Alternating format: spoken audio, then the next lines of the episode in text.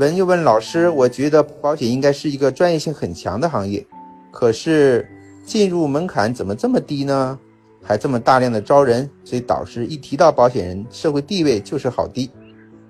这是历史原因造成的。保险的专业性很强，它的专业啊，实际上是两方面，一方面呢是金融理财的知识，另一方面是销售啊，是营销，是对人性的把握啊。这个行业为什么门槛这么低呢？因为它的脱落率太高了，如果门槛很高的话，实际上新陈代谢是跟不上的，青黄不接。在这个行业发展的初期，就是需要很多很多的宣传员，啊，说白了叫宣传员，说的不好听呢就是炮灰啊。很多人啊坚持不下来，他们就变成义务宣传员了。我希望今天这个听直播的同学们不要成为宣传员。不要成为义务的宣传员啊！在我们这个行业里，很多人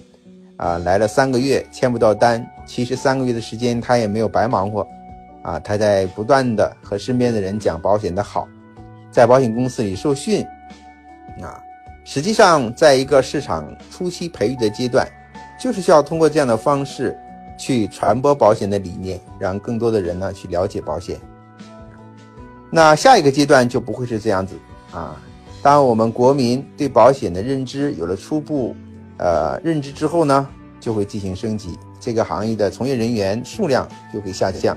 然后呢，就会向精兵方向去发展了。